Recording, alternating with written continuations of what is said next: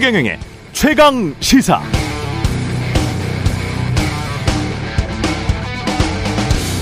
네, 이상한 징후들이 보입니다. 바이든 대통령의 성명서에 나온 이 대목, 자유롭고 개방된 인도 태평양을 위한 공동의 비전. 이 대목이 이상합니다. 윤석열 대통령의 강제징용 문제 해법은 한일 관계 증진 및 동북아의 평화 증진에 기여할 것이다. 환영한다. 이렇게 말하는 게 통상적이었는데요. 뜬금없이 인도 태평양이 나왔습니다. 타이완, 중국, 미중 갈등이 떠오르지 않을 수 없습니다. 며칠 전에는 중국이 러시아에 무기를 제공한 혐의가 있고 이게 확인되면 미국이 중국을 제재할 수 있다. 미국은 초안을 작성하고 있으며 이에 대한 지지를 이번 G7 회담을 통해 받으려고 한다는 외신 보도들이 있었습니다. 한국 대통령이 초대받을지도 모른다는 그 G7 회담입니다. 보도에 따르면 미국이 이 문제에 대해 가장 꺼림칙해 할 것으로 예상하는 국가는 바로 독일과 한국, 중국과 경제적으로 밀접한 관계를 맺고 있는 나라들이라는 거죠. 우크라이나가 한 달에 쓰는 포탄의 총량 어느 정도 되는지 아십니까? 미국의 1년 생산치입니다. 물리적으로 서방의 포탄 공급이 부족하다는 영국 이카노미스트의 최근 보도도 눈에 띕니다. 미국은 한국에게 우크라이나 전쟁용 포탄 공급을 계속 요청해 왔습니다. 미국이 한국에 바라는 것, 그것이 진짜 우리 국익, 미래, 안보에 좋은 영향 끼치는 것일까요? 윤석열 대통령은 이 모든 상황을 알고 강제징용 문제의 해법을 그렇게 결정 해 버린 것이겠죠? 예감이 안 좋습니다. 제 예감이 틀리길 바랍니다.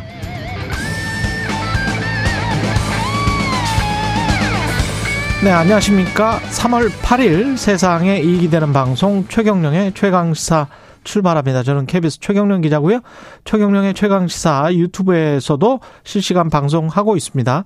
문자 참여는 짧은 문자 50원, 기본자 100원이 드는 샵9730 무료 콩어플 많은 이용 부탁드리고요. 오늘 최강시사 김건희 특검 추진으로 돌아선 정의당과의 공조 방향 더불어민주당 진성준 원내 수석 부대표와 이야기 나눠보고요. 3부에서는 신김장연대 김준일 수석 에디터와 장성철 소장의 국민의힘 전당대회 대예언 그 밖에 정치 연한 타이밍도 준비되어 있습니다. 기대해 주십시오. 예.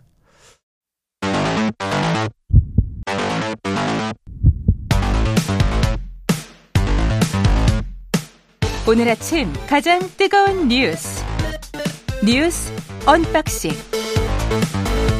네, 뉴스 언박싱 시작하겠습니다. 안녕하십니까? 민동기 기자, 김민아 평론가 나와 있습니다. 안녕하십니까? 안녕하세요. 예.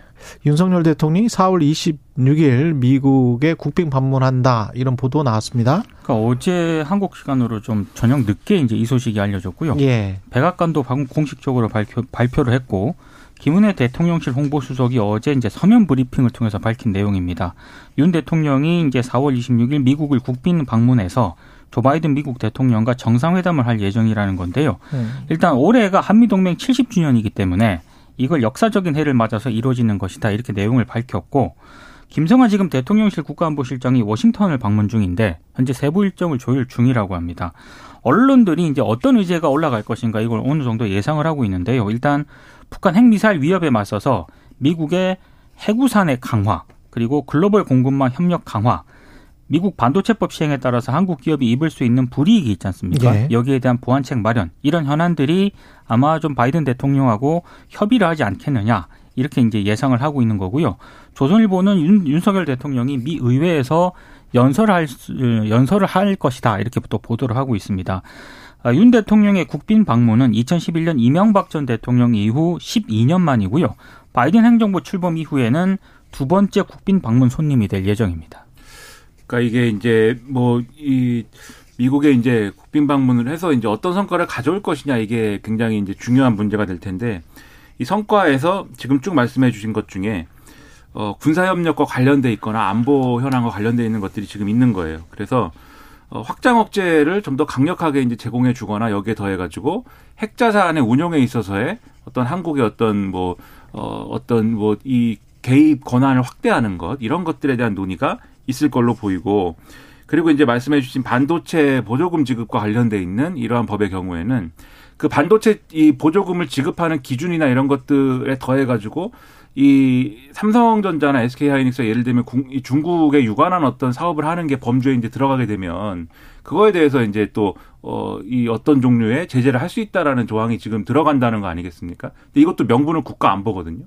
그럼 종합을 해보면 아마도 윤석열 대통령의 보관은 지금 이제 한미일의 어떤 군사협력을 강화하는 그러한 어떤 흐름의 하나로서 이 강제동원 배상 판결에 대한 해법도 우리가 이렇게 전향적으로 내놨고 우리의 방향은 이렇게 안보적으로 협력하는 것이 굉장히 분명하니 이런 문제에 대해서도 좀 성과를 낼 수 있도록 미국 정부가 결단을 해달라 뭐 이런 것일 것 같아요. 그리고 지금 앞에 오프닝에서 말씀하신 것처럼 그런 방향으로 묶어가지고 앞으로 쭉 이제 그런 방향의 성과를 쭉 이끌어내겠다라고 하는 것으로 보이는데 그게 이제 가령 어떤 부분에서는 우리의 국익과 들어맞는 부분이 아예 없진 않겠지만 전체적으로 봤을 때 이걸 얻어내고 더 큰 어떤 이 진흙탕이랄지 더 큰 늪으로 들어가게 되면은 그것도 이제 우려할 수밖에 없는 거거든요. 어떤 부담을 뒤집어 쓰면 그렇죠. 예. 그런 부담을 최소화하는 방향으로 이 어떤 뭐 이렇게 됐으니까 그런 것들을 최소화하는 방향으로 협상을 잘 진행을 해야 될 것 같습니다. 근데 저는 당연히 그런 거를 이제 윤석열 대통령이 요구를 해야 된다라고 생각을 하는데 지난번에 뭐 반도체 지금 이야기하고 있습니다만은 IRA 그 전기차 네. 관련해서도 뭐 얻은 게 없잖아요. 사실. 근데 이제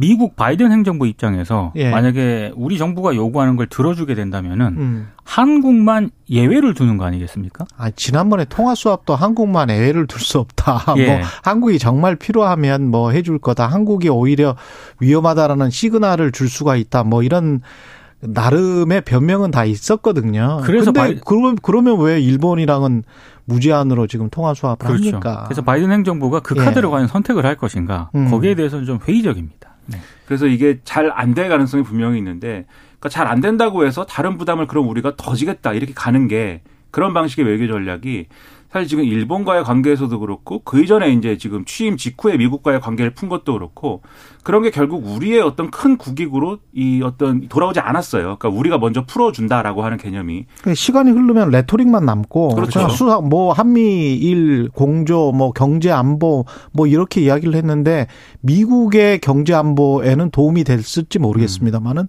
우리의 삼성전자나 SK 하이닉스 그리고 현대차가 이익을 더 창출했 하는 방향으로 가고 있는 것 같지는 않거든요. 그렇죠. 예. 그래서 풀어주면 더 큰 어떤 보상이 오는 게 아니라 풀어주면 지금 더 요구하는 이상한 그런 흐름이거든요. 그렇죠. 예. 지금. 예. 그래서 같은 방식을 반복하기보다는 예, 좀이 좀 더 이제 신중한 그리고 현명한 대안을 내놓는 것이 필요하다는 겁니다. 예, 우리도 우리의 레버리지가 분명히 있습니다. 반도체라는 레버리지가 있고 그리고 배터리라는 게 있기 그렇죠. 때문에 전 세계 시장에 뭐 메모리 반도체 같은 경우 절반 이상 네. 그리고 배터리 같은 경우도 우리 서방 진영만 이, 이야기를 하면 그것도 절반 이상을 음. 우리가 점유를 하고 있는 것이기 때문에 자신감을 갖고 좀 돼 있으면 좋겠습니다. 네. 예. 우리도 당당하게 요구할 거는 요구를 해야 된다. 강제 동원 피해자들 굴욕 예, 굴욕의법이다. 그러면서 규탄을 하고 있습니다. 지금. 어제 이제 예. 그 피해자와 시민단체들이 비상시국을 선언을 했습니다. 이제 어제 이제 국회의사당 본청 앞에서 이제 열린 비상시국 선언에는요.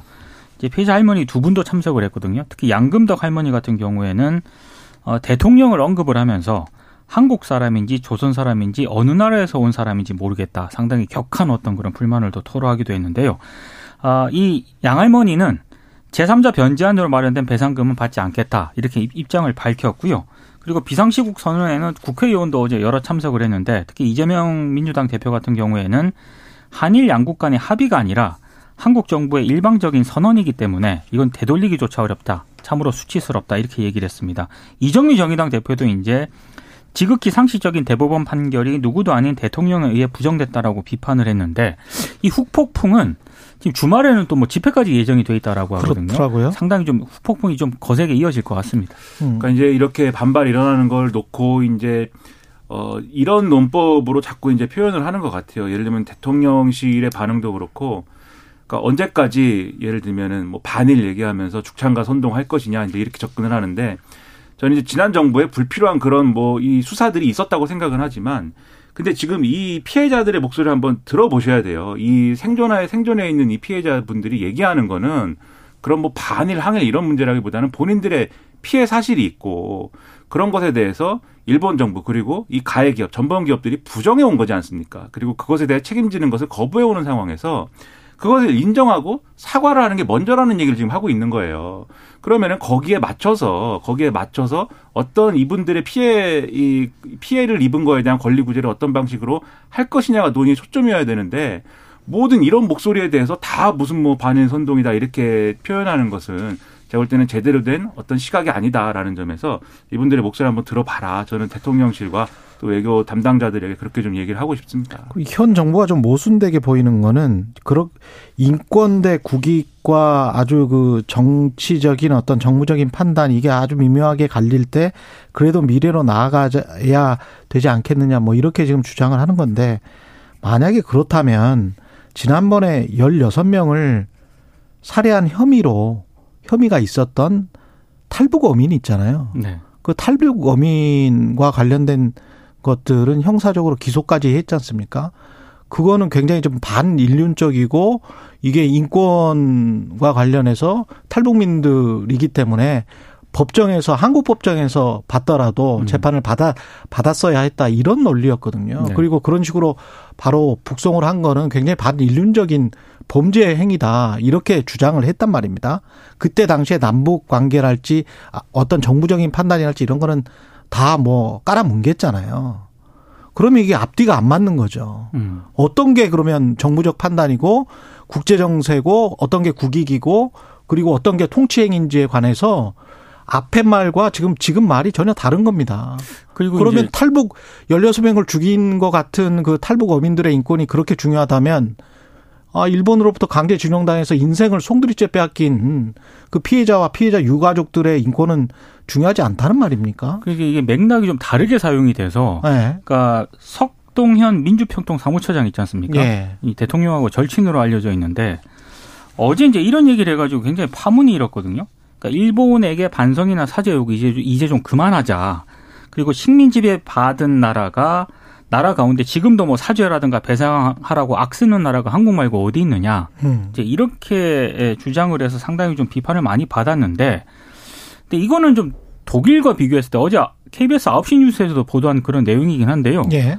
독일은 여러 차례 일단 사죄를 했고요. 정부 차원에서. 그리고 예. 전혀 달라요. 예, 정부와 가해 기업들이 외국인 강제 노역자들에게 이제 166만 명입니다. 우리 백- 한화 돈으로 6조 원을 배상을 맞아요. 했거든요. 그러니까 이게 지금 KBS 뉴스에 그 헤드라인에 떠 있는데 네. 강제 노역자 166만 명에게 6조 원을 배상을 했어요. 그러니까 독일하고 이렇게 일본하고는 굉장한 차이가 있기 때문에 그런 어떤 맥락을 무시한 어떤 발언이라고 저는 생각을 합니다. 게다가 강제 연행, 노동을 강요 당했다는 설명이 비석에 아예 새겨져 있습니다. 네. 그러니까 이 석동현 이 민주평통 사무처장이 페이스북을 통해서 한 얘기 는 얘기의 한 80%는 음. 2018년 대법원 판결문을 읽어보면은 그 얘기가 다 해소가 됩니다. 그러니까 왜 어, 2018년 판결로 인해서 어, 거기서 어떤 판단을 했기에 지금 이 강제동원 피해자들의 개인 정구권이 소멸되지 않고 살아 있는 것인지 그렇죠. 그것을 이렇게 권리 행사를 이런 방식으로 왜 해야 되는 것인지에 대해서 그 판결문에 다 써 있고요.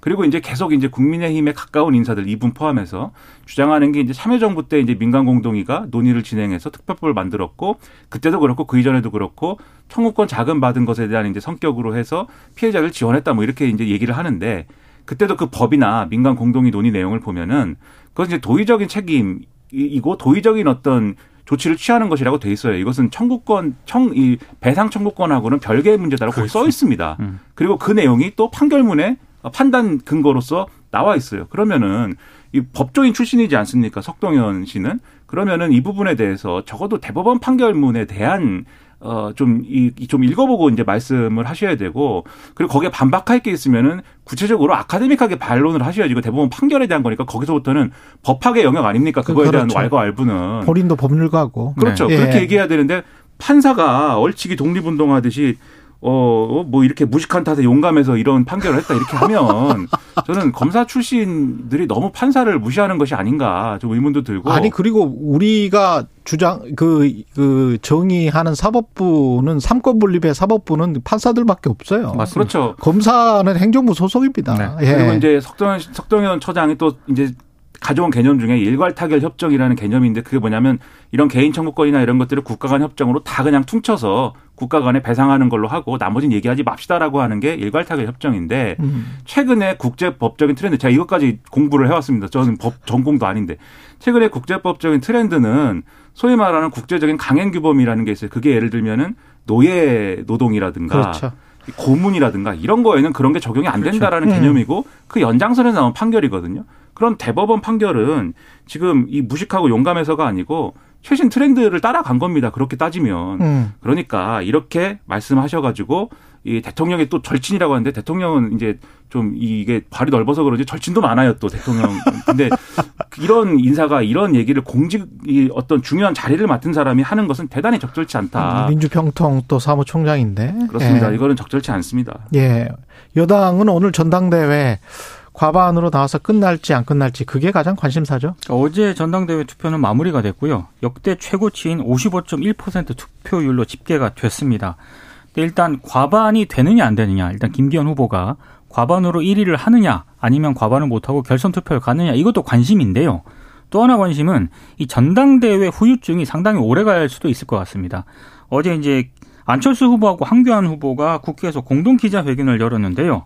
울산 땅 투기 의혹하고 대통령실 행정관의 선거 개입 의혹 같은 경우에는 전당대회가 끝난 후라도 반드시 진실이 규명되어야 한다. 이런 입장을 밝혔고 또 황교안 후보 같은 경우에는 기자회견 때 페이스북에 글을 올렸는데 만약에 김기현 후보가 사퇴하지 않는다면은 강력한 대여 투쟁을 진행을 하겠다. 그리고 이번 전당대회에서 일어난 불법 선거 대통령실 행정관의 선거 개입에 대해서는 모든 모든 증거들을 가지고 함께 싸우겠다. 이렇게 입장을 밝혔거든요.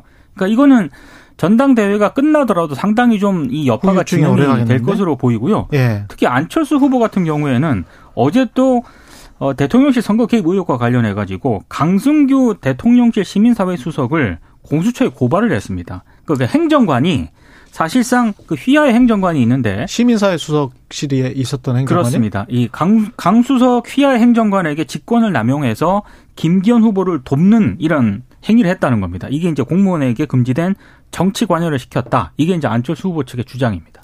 그러니까 이게 김이 이김 단톡방 사건인데 그 단톡방 이름이 김이 이김이고 아 그래요? 네, 네. 예, 김이라는 김... 거는 김기현 후보죠. 그리고 일은 아니 그러니까 김이 이김. 이긴다. 김이 아, 이긴다. 김이 이긴다. 네, 김이 이김. 그리고 이 김 먹었다 김 이긴다. 네, 단톡방 네. 제목을 이 행정관이 제안을 했다는 거예요. 네. 재치가 있죠, 참. 네. 네, 김이김. 근데 예, 이제 김이김. 그렇죠. 예. 이것을 달라붙네. 예. 그렇죠. 여러 가지 이제 법적인 문제가 있겠, 네. 습니다만 어쨌든 전당대회로 좁혀가지고 생각을 해볼 때 이거 이렇게 황교안 후보하고 둘이 손잡고 문제 제기한 게 거의 이제 투표 끝, 끝나는 날인 거잖아요. 음. 그러면 이게 과연 이러한 이제 행보가 어떤 영향을 줄 것이냐 실제로 이제 전당대회 투표에는 이 1차 투표 이 자체에 큰 영향을 줬다고는 말하기 어려울 것 그렇죠. 같은데 다만 결선에 간다고 했을 때 예를 들면 이렇게들 생각을 하거든요. 결선에 가면 황교안 후보 표는 아마 김기현 후보 쪽으로 갈 것이고 아, 천하람 후보 표는 뭐 예를 들면 안철수 후보가 진출했다고 따지면 안철수 후보로 갈 것이고 천하람 후보가 진출하면은 안철수 후보가 상당수 천하람 후보로 가지 않겠느냐 이 구도가 있지 않습니까? 근데 이 기자회견을 함으로써 황교안 후보 표 중에 어느 부분은 어떤 표들은 안철수 후보 쪽으로 가져올 수 있겠구나. 이 진출한다면 뭐 역으로 얘기하면 황교안 후보가 결선에 진출하면은 안철수 후보 표를 가져오겠구나 이게 성립을 하는 거지 않습니까? 예. 그러면 그런 효과를 좀 노리고 움직이는 것이고 또 그걸 역으로 얘기하면 이분들은 아마 결선을 치를 것이다라고 계산하고 있는 것이 아닌가 그렇게 생각이 됩니다. 세 명 다 그렇게 생각하겠죠. 김기현 그렇죠. 후보 빼고는 그렇죠. 네. 그렇게 전망을 하는 건데 네. 저는 좀 아슬아슬하지 않을까 싶어요. 근데 저는 뭐 어쨌든 투표율이 높기 때문에 산술적으로 객관적으로는 결선에 갈 확률이 높아졌다라고 보는데 음. 그렇다 하더라도 김기현 후보와의 격차는 2위 후보 이 김기현 후보가 50%를 달성하느냐의 그 50%와의 격차는 결선에 가더라도 상당히 아슬아슬하지 네, 않을까. 김기현 후보가 40% 후반대는 될 거다. 그 정도이지 않을까 만약에 네. 간다. 제가 볼 때 김기현 네. 후보가 결선에 가지 않고 1차에서 대, 표에 당선이 되더라도요. 네. 좀 득표수가 만약에 생각했던 것보다 많이 나오지 않지 않습니까? 그렇죠. 압도적이지 않다. 40대 초반이다. 이러면 예, 이렇게 되면은 나중에 대표의 어떤 지도력 리더십에도 상당히 좀 상처가 있을 것 같습니다. 50.1%다 이러면은 그거는 김종인 전 비대위원장도 비슷한 이야기를 네. 했어요. 네. 예, 결선 투표까지 가게 되면 혼란이 올 수 있다. 이게 왜냐하면 국민의힘에. 방금 민 기자님 말씀하신 게 예를 들면 음. 김기현 후보가 50.1%로 1차 투표에서 끝냈다라고 음. 하더라도 야 이렇게까지 했는데 그렇죠. 50%를 간신히 넘겼냐 얘기가 이렇게 되거든요. 그렇죠. 그러니까 이게 상당히 부담이 있는 그러한 지금까지 어떤 조직적인 그러한 투표였음에도 불구하고 그 얻게 되는 어떤 성과라는 것이 과연 얼마나 되는 것이냐는 상당한 의문이 남는 겁니다. 여기까지 하겠습니다. 예. 뉴스 언박싱 민동기 기자 김민아 평론가였습니다. 고맙습니다. 고맙습니다. KBS 1라디오 최경영의 최강시사 듣고 계신 지금 시각 7시 40분입니다. 오늘 하루 이슈의 중심. 당신의 아침을 책임지는 직격 인터뷰. 여러분은 지금 KBS 1라디오 최경영의 최강 시사와 함께하고 계십니다. 네, 김건희 특검의 유보적 입장이었던 정의당이 입장을 선회해서 특검 추진하기로 결정했습니다. 하지만 방향이 민주당과 좀 차이가 있어서 협의가 필요해 보이는데요. 더불어민주당 진성준 원내 수석 부대표 나와 계십니다. 안녕하세요. 네, 안녕하세요. 예, 일단은 방향을 틀어서 추진하겠다. 왜 돌아섰을까요? 정의당은? 그래서 그건 정의당에 물어보셔야 될 것 같은데 예.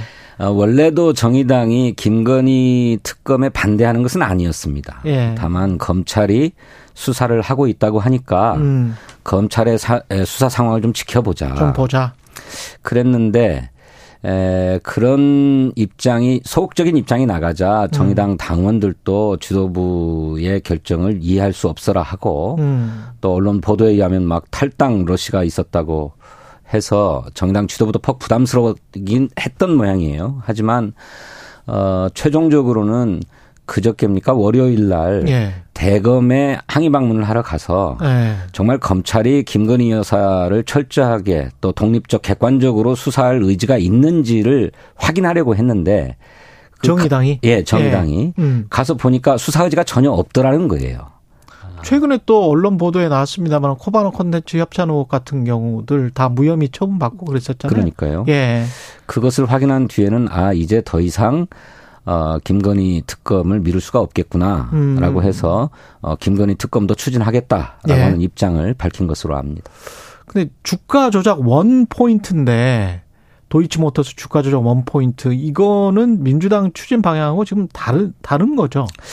김건희 여사에게 에, 집중되고 있는 국민적 의혹이 여러 가지가 있습니다. 예. 뭐 주가 조작 의혹 사건도 그렇지만 음. 당장 바- 방금 언급하신 코바나 컨텐츠 예. 협찬도 사실상 남편인 윤석열 검사의 에, 검찰 내 지위를 보고 음. 협찬사가 늘어났고 또 그 협찬 금액도 커졌다. 따라서 뇌물성 어, 협찬이 아니냐는 음. 의혹이 제기되고 있기 때문에 그 문제도 수사를 해야 되고 또 저희 민주당 입장에서는 김건희 여사가 본인이 시인했어요. 과거의 학력과 경력, 이력 등을 조작했다. 예. 라고 하는 사실도 좀 돋보이기 위해서 그랬다. 그랬다 예. 이렇게 했는데 에, 이것도 엄밀하게 얘기하면 어. 뭐 입사나 음. 또는 입학에 있어서 업무 방해. 예. 혐의가 있는 거죠. 예. 그래서 이런 점들이 다 아, 수사되어야 된다라고 음. 저희들은 생각합니다. 음. 어, 하지만 에, 정의당은 뭐 그 여러 가지 의혹들 가운데서도 가장 국민적인 의혹이 큰 사안은 도이치모터스. 도이치모터스 주가 조작 사건 아니냐 예. 이렇게 보는 듯해요. 그러면 이 내용과 관련해서는 좀 더 협의가 필요함 확장될 가능성이 있습니까? 아니면 도이치모터스 주가 조작으로만 가능 갈까요? 확장 가능성이 전혀 없다고는 할 수 없습니다만 예. 저희들은 어쨌든 김건희 여사의 이런 어 범법 의혹에 대해서 객관적이고 독립적인 수사가 필요한데 음. 그러자면 특검을 도입해야 하고 어 그리고 아시는 것처럼 특검을 추진하려면 음. 어 적어도 국회 의석의 5분의 3, 음. 180석이 확보돼야 된다. 그렇죠. 이게 저희들 판단이기 때문에 예. 다소 양보하고 절충하더라도 예. 어, 정의당과 공조할 수 있는 방안을 최대한 강구하려고 생각 중입니다. 180석 가는 것도 이제 패스트트랙으로 말, 패스트트랙 가는 걸 말씀하시는 거잖아요. 그렇습니다. 그런데 이제 정의당에서는 그 가는 것도 일단 그냥 법사위 가서 이렇게 해보자 뭐 이런 건가요? 정의당 일단 정의당은 그런 입장입니다. 어, 어, 우선 김건희 특검은 몰라도 음, 대장동 50억 클럽 특검의 경우에는 예, 국민의힘도 어, 특검을 피할 명분이 없고 예. 또그 당 내에서도 동참하는 의원들이 있다고 보는 것 같아요. 정의당 판단은 정, 당 판단은. 예. 그러니 수사 범위를 최대한으로 축소하고 해서 어, 또 특검 추천권도 민주당이 아니라 아, 뭐 제3의 비교섭 단체라고 어, 정의당은 얘기하고 있는데 정의당 예. 그러니까 교섭 단체를 구성하지 않은 정의당 스스로 정의당 또또 예. 또저 원칙적으로 따지면 예. 기본소득당이나 아 다른 아, 시대. 전환도 예. 어 정당이니까 음. 교섭 단체를 구성하지 못한 어 정당으로서 뭐 그쪽에서 추천하게끔 하면 어. 국민의힘도 이것을 피할 거부할 명분이 없지 않겠냐는 기대를 갖고 있는 것 같아요. 아. 정의당이 그래서 일단 그렇게 한번 해보자. 예 그런 주장입니다만 예. 저는 그 패스트 트랙으로 지정한다 하더라도 음. 신속 처리 안건으로 지정한다고 하더라도 심사 절차가 다 생략되는 게 아니고 음. 단지 언제까지는 심사를 마치자라고 심사 기한을 정해놓는 것이거든요. 맞아요. 예. 그러니까 일반 심사 절차와 충돌하는 게 아닙니다. 어. 어, 만일 패스트트랙으로 지정을 한다고 그러면 이 예. 경우에 따라서는 일반 심사 절차가 훨씬 더 빠를 수 있기 때문에 음. 구태 지정할 이유가 없지요. 하지만 국민의힘이 의사가 있다고 한다면 어, 패스트트랙으로 지정한다 하더라도 예. 얼마든지 심사와 합의가 신속하게 가능하기 때문에 예. 어, 신속 처리 안건 지정을 한 사건 마다 할 일이 아니다. 저희들은 그렇게 생각하는 겁니다. 민주당 판단은 어떻습니까? 국민의힘이 그 법사위로 가서 어 국민적 합의를 이뤄낼 수 있, 있다라고 생각을 하시나요? 아니면은 그냥 피할 것이다 이거는 난망하다고 생각합니다. 난망이다, 피할 이거. 거라고 생각합니다. 예. 그렇기 때문에 에, 저희들은 신속 처리 안건으로 지정해서 음. 어, 그렇게 되면 법제사법위원회에서 6개월간 180일간 심사를 해야 하거든요. 예. 그때까지 심사를 못하면 본회의로 넘어갑니다. 예. 그리고 본회의에서 상정 처리할 때까지는 60일의 숙려 기간이 또 필요해요. 음. 요 60일이 지나고 나면 본회의에서 상정해서 표결해야 되거든요. 예. 이 순서를 일단 밟아놔야 된다. 음. 그래야 예. 시간이 지나더라도 어 이- 입법이 되는 거고 예. 또 그래야 또 국민의힘도 더 압박해서 심사 절차에 임하도록 할 수 있다 이렇게 생각합니다. 패스트트랙으로 충분히 심사를 한다고 하면 얼마나 걸리나요? 기간이? 최장 100 어, 180일에 60일을 더해서 240일이 필요합니다. 어우, 그것도 거의 1년이네. 올 정기국회 말쯤에나 예. 처리할 수 있는 거죠. 그러네요. 12월 돼야 뭐 근데 그건 국민의힘이 반대해도 반대해도 신속 처리 안건으로 지정해 놓으면 그렇게 지정해 놓으면. 예, 입법이 되는 것이니까. 근데 만약에 이제 법사위 가고 이렇게 차근차근 하다 보면 안 돼서 만약에 국민의힘이 끝까지 반대를 해서 그때 패스트트랙으로 가자라고 하면 뭐 한 여름이나 될 테고 그때부터 또 그때부터 한 240일 또 되는 240일 거죠. 또 필요한 거죠. 아 그렇게 되는 거군요. 예. 특검은 정의당이나 그 교섭단체가 아닌 쪽에서 임명하는 것에 관해 이 민주당 입장은 뭘까요? 저희들은 예. 대장동 50억 클럽의 경우 그 50억 클럽에만 한정하지 말고 음. 대장동 개발 사업에 동원된 자금과 또 그 개발 수익 으로 조성된 자금의 흐름을 추적하는 수사 범위를 확대하자고 한다면 예. 어, 비교섭 단체가 추천하는 어, 특검도 어, 저희들은 받을 용의가 있습니다. 그렇군요. 그런데 예. 정의당은 국민의힘의 동참을 끌어내기 위해서 음. 수사 범위를 최소화하자는 거예요. 음. 이 50억 클럽으로 거론된 사람에 한정해서 수사하자는 입장이기 때문에 요거는 50억 클럽만 하고 요거는 도이치모터스 주가 조작 의원만 하자. 예, 예. 그렇게 하는 것은 좀 곤란하다. 예. 충분하게 수사해야 된다라는 생각을 갖고 있습니다. 알겠습니다. 다른 현안도 여쭤볼 게 많아서 일제 강제동원 피해 보상안 관련해서 제 3자 변제 방식으로 지금 추진하기로 하고 그게 이제 미래 국익 을 위해서 가장 좋은 방법이다. 이렇게 지금 정부 집권 여당은 주장을 하고 있는데 네. 어떻게 생각하십니까?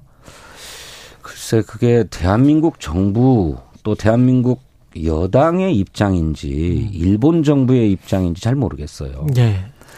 아니 일본이 과거사를 충분하게 반성하고 자신들의 죄책을 시인하면서 그에 합당한 배상을 하겠다고 나온다면 어, 이런 한일 협력으로 어, 미래의 관계를 어, 자유롭고 어, 평화롭게 끌어갈 수 있다라고 하는 인식을 받아들일 수 있겠습니다. 음. 하지만 일본은 이것을 부인하고 있지 않습니까? 이 논의가 되는 와중에도 일본은 유엔에 가서 강제 동원은 없었다. 다 자발적으로 일하고 돈 벌기 위해서 왔다라고 연설했다는 것 아닙니까? 예. 이렇게 과거사를 철저하게 부인하는 일본을 상대로 음. 어 일본의 책임을 인정하기는커녕 우리 정부가 다 대신 배상해 줄게라고 하는 것이 과연 해법이 되겠는가? 그러고서 한일 관계가 미래로 나아갈 수 있는 것인가? 저는 도무지 납득할 수가 없습니다. 근데 어제 정진석 국민의힘 비대위원장이 최강시사에서 이런 이야기를 했어요. 제3자 변제안이 사실은 민주당 아이디어다. 민주당 문희상 아이디어다. 예. 예. 그 민주당이 못한 폭탄 제거를 우리가 한 거다. 이런 이야기를 했거든요. 완전 억지 주장이죠. 억지입니까? 2019년에 문희상 의장께서 그런 아이디어를 내놨는데 예. 당신의 아이디어는 한국과 일본이 모두 5대 5로 참여하자는 거였습니다. 아, 한국과 일본 기업도 네, 2 플러스 2 플러스 알파라고 예. 하는 아이디어였는데 음, 한국과 일본의 기업들 이 5대 5로 참여하고 음. 한국과 일본 정부가 또 5대 5로 기부금을 내고 그 다음에 민간에서 자발적인 성금이 있다면 그거를 모아 가지고 음. 어, 배상할 수 있는 기금을 조성하고 이 기금으로 배상하자 이런 얘기였거든요. 지금처럼 한국 이이 일방적으로 전부 음. 한다라고 하는 아이디어가 아닙니다. 그런데 그걸. 갖다 붙여가지고 음. 그런데 그 문희상 의장의 안마저도 당시에 어, 추진하지 못했습니다. 음. 그 일본의 책임을 절반만 인정하게 하는 것 아니냐. 반쪽짜리 해법이다 해가지고 추진하지 못했거든요. 그런데 이제는 일본의 책임은 하나도 없고 전부 한국이 한국 기업이 대신 변제하겠다라고 음. 나오는 것은 해법이 될 수 없죠. 뒤에 미국의 압박이 있지 않나 그런 시각도 있던데 어떻게 보십니까? 미국은 군사 정치적인 이유로 예. 한국과 미국과 일본이 삼각 안보 협력을 또 더 나아가서는 삼각 군사 동맹까지도 어, 추진하고 있습니다. 음. 그래서 한일 간의 관계를 개선할 것을 계속 압박해 왔죠. 예. 어, 배후에는 그런 이유도 작동했을 것이다. 이렇게 생각합니다. 그리고 마지막으로 민주당 관련해서 지금 지지율도 계속 떨어지고 내용이 분명히 있고요. 체포동의안이 또 넘어오면 또 어떻게 해야 될지 어, 부대표께서는 어떻게 생각하세요? 어, 우선 검찰이 명백하게 야당을 탄압하고 야당 대표 이재명을 죽이려고 하는데 음. 그런 체포동의안에 찬성을 한 의원들은 자기 자신 좀 돌이켜 볼 필요가 있다고 생각합니다. 음. 그리고 그것이 바른 해법이 아니라고 하는 점을 이재명 대표를 중심으로 당 지도부가 적극적으로 설득해야죠. 음. 그래서 아직 뭐 속단하기 어렵습니다만 예. 뭐 정부 여당이 공언하고 있는 것처럼 어, 또 다른 체포 동의안이 온다면 그때는 정말로 당의 입장을 분명하게 정하고 어, 그러고 나서 표결에 임해야 되는 게 아닌가 그렇게 생각합니다. 설득이 될까요? 이른바 비명계? 쉽지 않습니다만 예. 그분들의 핵심적인 문제 의식은 음. 이렇게 이재명 대표가 재판을 받고 수사를 계속 받고 하는 이런 상황에서 내년 4월 총선 총선을 어떻게 치를 어, 것이냐. 제대로 치를 수 있겠느냐라고 하는 문제 의식이거든요. 거기에 관한 뭔가를 제시해야 되겠네요. 이재명 대표 쪽에서는. 탄압에 맞서서 네. 함께 싸워 나가고 그것이 부당한 탄압이고 정치 공세라고 하는 네, 점을 알겠습니다. 국민에게 알려가자라고 하는 설득이 필요하죠. 더불어민주당 진성준 원내수석 부대표였습니다. 고맙습니다. 감사합니다. 예.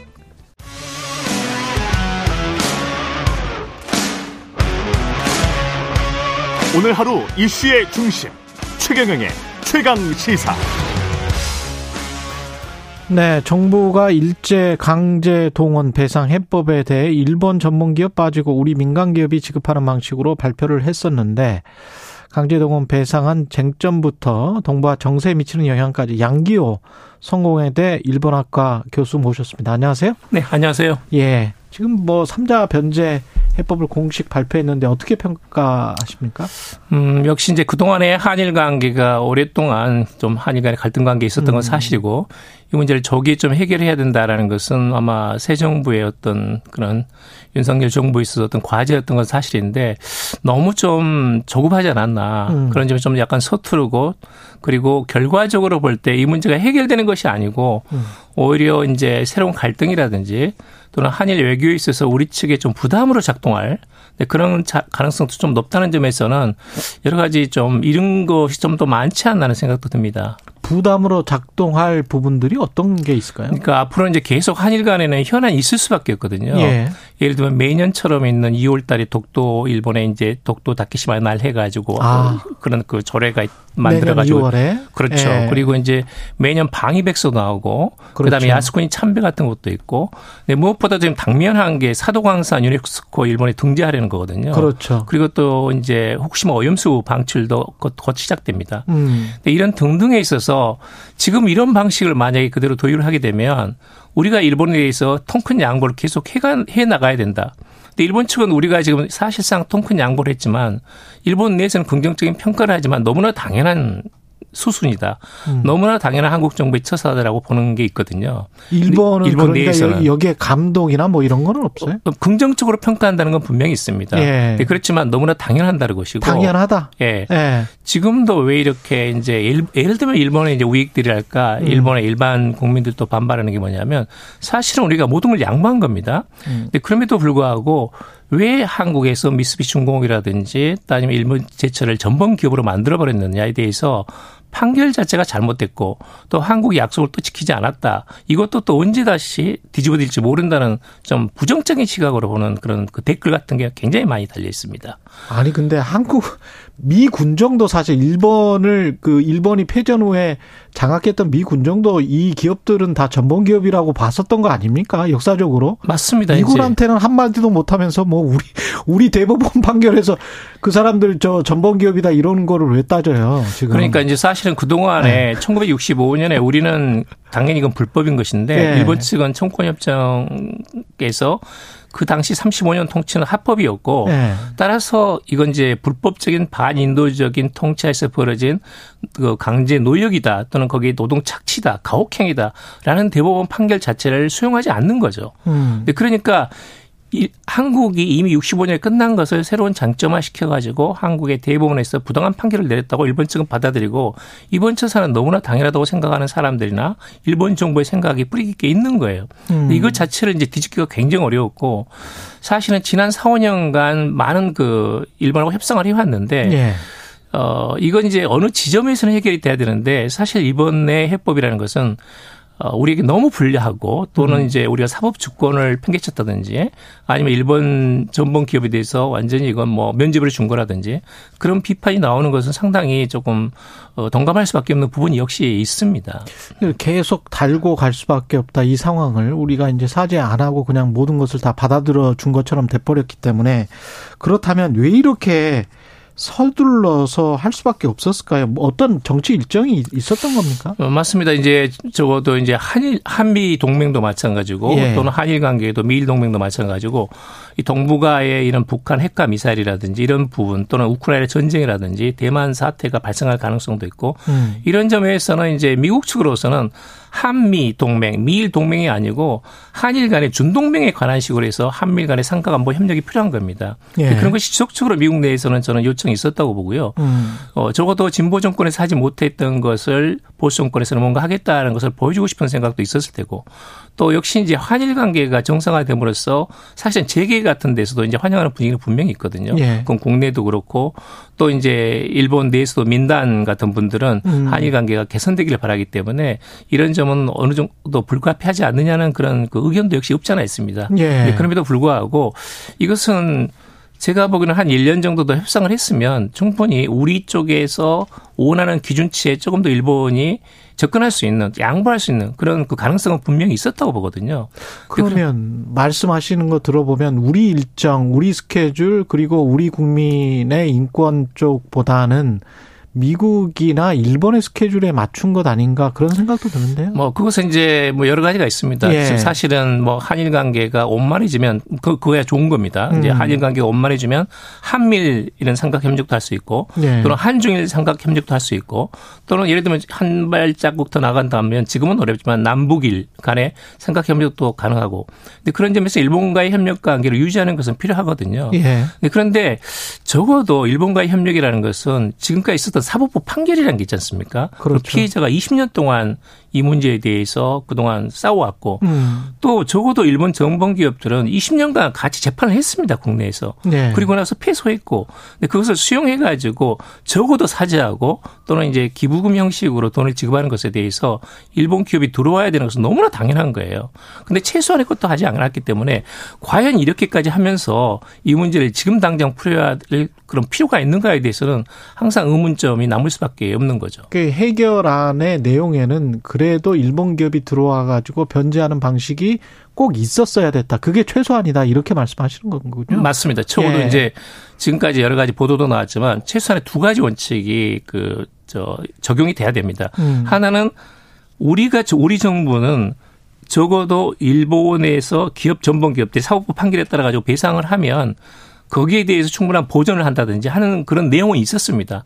그러니까 반드시 일본의 전범 기업들이 피해 보상에 들어와야 된다. 그게 기부금 형식이든 아니면 배상 형식이든. 예. 근데 그게 최저선의 최저 마지노를 아니었는데 전혀 거기서 들어오지 않은 겁니다. 완전히 빠져버린 겁니다. 어. 또 하나는 이제 일본 전범 기업들의 사죄, 일본 정부의 사죄가 있어야 된다는 것인데 그렇죠. 지금 이번에 기시다 총리가 한 걸 보게 되면 이전에 있었던 그 과거의 내각의 담화를 계승한다는 수준으로 돼 있거든요. 음. 그럼 그것이 구체적으로 아베 담화인지 또는 이제 김대중 오부치 선언인지 또는 뭐 뭐라면 담화인지 아직은 알 수가 없습니다. 그냥 그렇게 아주 추상적으로만 그렇죠. 이야기했죠. 승계한다는 예. 걸로 끝난 거예요. 그러니까 사실은 일본 기업이나 일본 정부가 피해자들이 그토록 원했던 사죄 한마디, 죄송하다, 미안하다, 어, 정말 통질하게 사죄 반성한다는 그 말 자체를 한 번도 안 한 겁니다. 어느 누구도. 근데 심지어 지금 일본 제처 같은 경우에는 코멘트를 부탁했더니 전혀 코멘트도 안 했어요. 음. 네. 그리고 이제 미쓰비 중공업은 이 상황에 대해서 파악하고 있다, 알고 있다는 정도만 했거든요. 예. 그러니까 완전히 이 가해자이자 피고이자 국내에서 사법부 판결을 받아가지고 배상 사죄 판결이 나온 사안에 대해서 당사자들은 완전히 뒤로 빠진 겁니다 지금.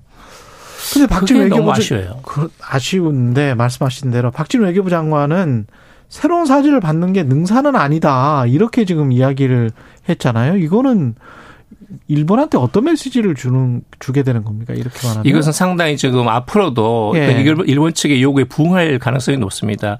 적어도 이제 아베다마가 2015년에 나왔거든요. 예. 아베다마의 가장 핵심적인 내용은 뭐냐면 후세대, 미래 세대, 현재 세대가 두 번 다시 사죄하지 않겠다는 것이 가장 중요한 내용이에요. 아베 신조 총리가 그렇게 그렇죠. 직접 말했죠. 말했죠. 예. 그리고 그것이 이제 자민당 우파 의원들하고 공유된 상황입니다. 어. 그러니까 일본 측은 전혀 사죄하려고 하지 않아요. 저도 이제 NHK에서 한번 출연해가지고 이 저 토론을 한 적이 있는데 아. 제가 일본 측이 사죄해야 된다고 말하니까 그 말 자체를 사회자가 끊더라고요. 그 사죄라는 말 자체를 말 자체를 제가 중간에 말을 하고 있는데 그 말을 중간에 끊는 거예요. 끊어버려요. 끊어버리는 거예요. 그러니까 그 정도로 일본에서 사죄는 두 번 다시 하지 않겠다는 것인데 NHK가 NHK에서 그런 일이 있었습니다. 제가 나가가지고. 아. 그러니까 그런 것은 조금 약간 일본 정부가 특히 아베 정권 지난 10년간에 이게 굉장히 우경화되고 어, 과거에 대한 일이 정말 잘못한 일인지에 대해서는 그 역사가가 판단할 일이라든지 음. 이런 식으로 자꾸 내용을 말하지 않습니까?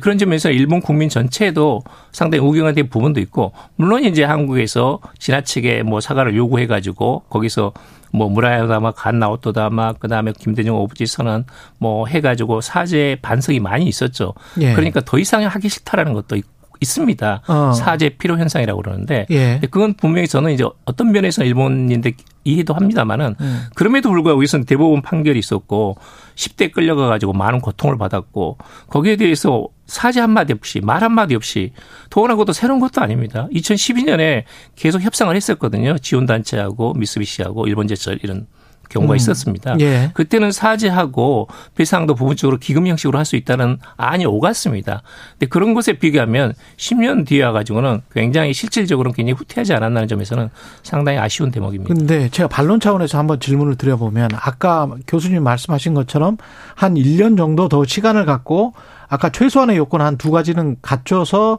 우리 정부의 요구대로 그 안을 만들려고 했다면 일본이 끝끝내 안 받아 들였을 가능성도 있지 않을까 뭐 이런 생각 그래서 한국 정부가 이야기하는 것처럼 일본은 지금 최대치를 한 거기 때문에 우리가 협상을 해보니 우리는 어쩔 수가 없었다 이렇게 지금 말하는 것 같은데 그것은 이제 그 말은 가능성은 네. 있습니다만은 음. 적어도 그냥 이대로 진행될 경우에 현금화 가능성은 있거든요. 현금화 현금화 가능성 이 있습니다. 빠르면 뭐 올해라든지 아니면 내년 상반기에도 현금화가 실질적으로 강제 집행될 가능성이 있기 법원에서 때문에 그냥 해버리면 해버리는 거죠. 그건 뭐 행정부 소관이 아니니까 그렇죠. 그거는. 2018년 10월 11월 달에 판결이 나고 나서 지금 무려 뭐 그냥 뭐 4년이 훨씬 지나지 않았습니까? 음. 이런 경우는 없거든요. 그러니까 자산 동결해 가지고 그거를 예. 그냥 가져오면 그렇죠. 되는 예, 거죠. 주식이라든지 팔아가지고? 이제 지적재산권을 네. 팔아가지고 매각을 네. 해가지고 현금화 시키면 되는 겁니다. 근데 음. 그럴 경우에는 일본 정부도 엄청난 부담을 안게 됩니다. 어, 그렇죠. 한일 관계가 취하게 되면 우선 먼저 미국이 굉장히 여기에 대해서 비판을 할 수밖에 없고 네. 미일 관계도 약간의 영향을 받을 수밖에 없거든요. 그 오히려 그걸 레버리지로 사용해서 그 직전에 그렇죠. 일본을 압박하는 전술도 있을 수가 있었겠네요. 맞습니다. 예. 그리고 이제 문제는 뭐냐면 만약에 이렇게 해가지고 음. 일본에 어느 정도 면제부를 줄 경우에는 음. 기시다 총리가 지금 지지 기반이 약하거든요. 그렇죠. 지금 당장 닥친 게그 사도광산 유네스코 등, 문화유산 등재하는 겁니다. 근데 그 문화유산 문화유산으로 사도광산을 등재하려는 쪽에 자민당 우파들 전 총리 포함해 가지고 대부분 직결해 있거든요. 예. 그러니까 아세 저 지금 이제 기시다 총리는 이런 지지 기반이 약하기 때문에 아베파, 아베 후예들이 있는 그런 말하자면 우경화된 우익 화된 그런 그 자민당 내 그룹에 대해서 충분한 어떤 그 파워가 없는 겁니다. 음. 그렇게 될 경우에는 양보를 할 수가 없죠 한국에 대해서. 예. 이런 것들이 이제 계속 관행상 되게 되면 어 지금 이번 정권 내 기간 동안 계속해가지고 일본에 양보할 수밖에 없는 예. 그런 상황이 재발될 수도 있고 우선 무엇보다도 걱정되는 것이 지금 국내에서 피해자들이 15분 가운데 3명이 살아계시는데 이 세 분이 전부 다 그 일본 측이라든지 국내 우리 국내에서 기업들이 모은 돈을 받지 않겠다고 했거든요. 음. 한국 정부 해법을 거부했습니다. 생존자 세 분은 다 거부했거든요. 예. 그러니까 이제 국내적으로 해결이 안 됐기 때문에 이분들이 이제 그 현금화 하겠다 해가지고 이건 민사 소송의 결과기 때문에 제가 현금화 하겠다. 내가 지금 거기에 대해서 구상권을 가지고 있기 때문에 집행하겠다 그러면 그건 말릴 방법이 별로 없습니다. 근데 거기서 대해서는 약간 이건 법정 채권이기 때문에 강제로 집행할 수 있다라는 그러니까 강제로 돈을 들일 수도 있다는 말이 있는데 그건 어디까지나 이런 원고의 동의가 있어야 됩니다. 피해자의 음. 동의가. 그렇기 때문에 국내에서 이게 사법 논쟁 또는 국내에서 이제 내부 갈등이 확산될 가능성이 매우 높거든요. 예.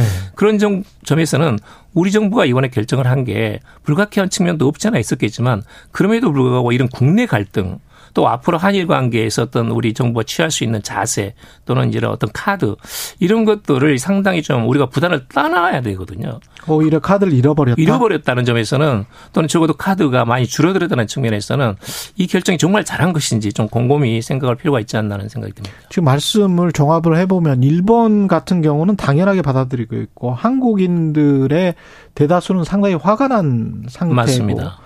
미국은 정부가 바이든 대통령이 밤중에 그냥 일어나서 welcome 환영 성명을 냈단 말이죠. hail이라는 단어도 아주 그냥 좋아서 맞습니다. 그런 단어도 등장을 하더라고요. 왜 이런 걸까요? 왜 미국은 이렇게 반기고 갑자기 또 인도 태평양에 자유롭고 개방된 인도 태평양이라는 단어가 들어가 있는 게 좀 섬뜩 하다라는 느낌도 들던데. 그러니까 이것은 이제 미국의 일관된 입장입니다. 예. 그러니까 1965년부터 사실 청구권협정 하에 국교 정상할 때도 미국이 한국, 일본 양국에 이렇게 굉장히 압력을 이렇게 가해가지고 예. 이런 그 협정을 맺어가지고 국교를 다시 정상한 것이고 미국은 적어도 중국 이 대만 문제는 굉장히 심각하게 보고 있거든요. 또는 우크라이나 전쟁으로 유럽에서도 굉장히 미국이 부담을 안고 있는 상황입니다. 음. 그런데 비해서 미국 경력은 점점 저하되고 있고 특히 국방비 부담이 굉장히 지금 높아 져 있기 때문에 국방비를 삭감할 수 있는 방법은 결국은 동맹 간의 협력을 얻어가지고 이런 한미일 간의 강고한 동맹 또는 한일 간의 준동맹을 맺어가지고 북한이라든지 또는 중국에 대해서 압박을 가하는 거거든요. 또는 억지, 억지력을 발휘하는 겁니다. 음. 그뿐만 아니라 한미일 동맹을 기본으로 해서 삼각동맹 구조를 기본으로 한다면 앞으로 인도 태평양이라든지 이런 중국을 압박할 수 있는 그리고 적어도 미국의 국방비 부담을 줄일 수도 있는 그런 부분들이 있기 때문에 미국은 대환영이죠. 이건 뭐 구조가 똑같습니다. 1965년에도 그랬고 2015년에 한, 한일 위안부 합의했을 때도 끝나자마자 미국에서 환영한다는 입장이 나왔었고 음. 이번도 바로 그냥 말씀하신 대로 밤늦게 이렇게 미국에서 환영 그 멘트가 나왔거든요. 근데 그런 점에서는 미국이 일관된 입장입니다. 그래서 그러면 우리가 지금 생각하고 있는 거는 사실은 우리가 북한의 공격으로부터 또는 가능한 어떤 적으로부터 미국이 우리를 보호해주고 있다. 한국인들은 그렇게 생각을 하고 있었는데 미국인들은 한국이나 일본이 충분히 커버렸기 때문에 한국이 미국이 위험한 지역들 또는 미국이 적대적으로 어 생각하는 적국과 관련해서 경쟁자들과 관련해서 한국이 좀 도움을 줘야 된다. 그것도 군사안보적으로 그런 그게 상호 방위 조약이다. 이렇게 지금 어떤 부담을 상당한 국제 정치적 외교적 부담을 우리에게 지금 주려고 하는 겁니까? 그것은 이제 미국식의 영어, 영어를 빌리자면 이제 버드 예. 셔링인데 예. 부담을 공유하는 겁니다. 어, 부담을 공유하고 한국 내에서 충분히 국방을 갖춰가지고 국방비를 늘리고 하는 점에서 미국 측은 이제 확장 억제를 제공하기 때문에 나름대로 역할을 하고 있는 것이고요. 예. 또 우리는 이제 우리 나름대로 이런 억지력을 가질 필요가 있기 때문에 국방비를 늘리는 것은 그것은 저는 이제 아주 그 좀 뭐랄까 충분히 가능할 수 있는 범위 내까지는 해야 된다고 보는데 음. 문제는 뭐냐면 이제 북한 남북 간의 긴장이 굉장히 고조되는 거. 그렇죠. 그리고 이제 특히 이제 중국은 가장 예민하거든요. 그렇죠. 한미일 간의 안보 협력에 대해서. 음. 그렇기 때문에 중국이 여러 가지 압력을 가능성, 가능성이 있고 지금도 보게 되면 지속적으로 이제 우리 그, 어, 지금 우리 정부에서는 일본, 미국 쪽으로 많은 그 정상회담이라든지 만남을 가지고 있는데 아직까지는 지금 한중 정상회담이 없는 그런 상황이거든요. 음. 근데 그렇기 때문에 이건 한중 간의 관계라는 것은 적어도 동북아에서 우리는 이제 분단 상태에서 이 긴장을 줄이고 평화를 유지하고 특히 지금 중국과의 관계를 좀 더 개선할 수 있는 방안도 찾아봐야 됩니다. 근데 예. 그런 점에서는 너무나 약간 그 어, 뭐랄까 한쪽으로 일방적으로 치우친 그런 점에서도 우리가 또 여기 지금 부담을 안을 수밖에 없는. 저는 예를 들면 지금 그 대중무역 적- 흑자가 거의 줄어들었거든요. 그렇죠. 거의 제로에 가깝습니다. 근데 이- 이거 우리 지금 사실은 심각한 문제거든요. 음. 벌써 지금 외환 보유가 많이 줄어들었거든요. 예. 그런 점에서는 이제 한중 간의 관계도 개선하고 무역이라든지 또는 인적 물적 교류를 확대시켜 가지고 이런 중국과의 관계도 관리해 나가야 되는 거죠. 물론 이제 한미일 간의 협력은 필요한데 이것을 기반으로 하되 음. 계속 중국과 또는 북한과 관계도 관리해 나가야 되는 겁니다. 예. 일본도 마찬가지로 일본은 미일 동맹에 의존하고 그리고 북- 중국에 대해서 끊임없이 비판 비난하지만 항상 뒤에서는 손을 잡고 있거든요. 중일 간의 전략적인 파트너라든 이런 것들은 계속 추진하고 있습니다. 근데 지금 외신에 나오는 거 보면 오는 5월에 G7 회담에서 그 미국이 중국에 대해서 우크라이나 전쟁 때 러시아에 무기를 제공한 혐의가 완전히 확정이 되면 뭔가 초안을 만들어 가지고 제재를 하겠다 이런 보도가 나오고 있고 거기에 만약에 G7이나 더불어서 우리가 만약에 간다고 하면 지금 초대를 받았다고 하니까 거기에 사인을 하면 어떻게 되는 건가요? 아니 그것은 이제 아마 제가 예. 보기엔 자격은 없을 겁니다. 그런 자격은 어, 예, 없다. 그러니까 없죠 보입니다. G7이 예. 이제 미국이라든지 영국이라든지 일본 예. 등이고 주요 정상국 7개 회담이고 음. 히로시마에서 5월 19일부터 21일까지입니다. 예. 근데 그것은 우리는 옵서버 자격이기 때문에 어. 거기에 사인한다든지 하는 그런 그런 어떤, 없- 어떤 효력을 없겠다. 가질 수 있는 그런 포스트는 위치는 아닙니다. 예, 예. 다행히도. 예. 그런데 한일 정상회담 있고 한미 정상회담 있고 그다음에 이제 5월에 3, 4, 5월에 쭉 G7까지 있단 말이죠. 맞습니다. 그러면 거기에서 우리는 어떤 스탠스를 취해야 돼요? 그것은 역시 이제 예. 뭐 관계 개선 측면에서는 나쁠 것은 없습니다. 음. 한일 간에 지금 셔틀 외교가 지금 한 12년간 중단된 상태거든요. 그러니까 이것을 다시 재개하는 거라든지 예. 또는 한미 정상회담을 다시 하면서 확장 억제를 확고하게 이런 그 말하자면 우리가 한다든지 음. 또는 이제 G7에서 여러 가지 다양한 정상들 간의 주요 국가 간의 정상회담이 있지 않겠습니까? 그런 부분에 대해서는 매우 긍정적으로 볼 필요가 있습니다. 그 부정적으로 볼 필요는 없고 또 우리 자신은 이제 거기서 인도 태평양이라든지 이런 대중 억제, 대륙 억- 제재 이런 것들이 나올 텐데 거기에 대해서는 입장을 어 한국 측으로서 지금 이제 기본 입장이 있으니까요. 적어도 우크라이나 전쟁이 어떤 빨리 종식이 되고 하는 그런 기본적인 입장이 있기 때문에 그 부분에서 지나치게 나갈 필요는 없다. 음. 그러니까 인도 태평양 전략에 있어서도 우리가 지나치게 나갈 필요는 없다. 사실 제가 보기로는 아직까지는 우리가 확고한 일본처럼 인도 태평양 전략을 갖고 있지 않습니다. 음. 네, 그런 점에서는 최소한 그 선에서 우리가 할 수 있는 정도의 코멘트는 필요하지만 과도하게 러시아 제재라든지 중국 제재라든지 또는 이제 인도 태평양 전략에 완전히 거기에 들어간다든지 하는 것은 좀 신중해야 된다라는 생각이 듭니다. 그러니까 신중한 코멘트와 신중한 행동이 필요하다. 특히 인도. 태평양 전략과 관련해서는 맞습니다. 예, 우크라이나 전쟁도 마찬가지고요.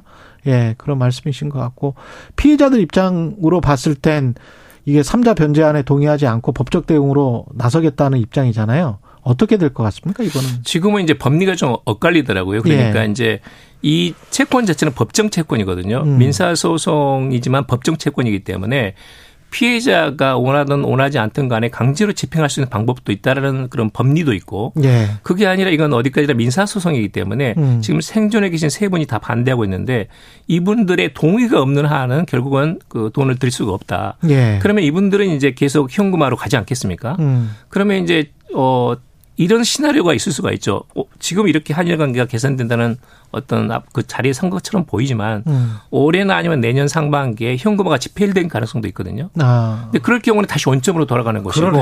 예, 그러니까 이제 거- 다시 또 한일 관계 최악의 음. 관계로 빠져드는 겁니다. 예, 그런 점에서는 아직까지 이 문제가 해결된 게 아니고 해법이 그렇군요. 아니라 그렇군요. 앞으로 일이 시작되는 지점이다 이렇게 보는 게 맞습니다. 아, 알겠습니다. 양기호 성공회대 교수였습니다. 고맙습니다. 네, 감사합니다. 예. 여러분은 지금 KBS 1라디오 최경영의 최강 시사와 함께하고 계십니다.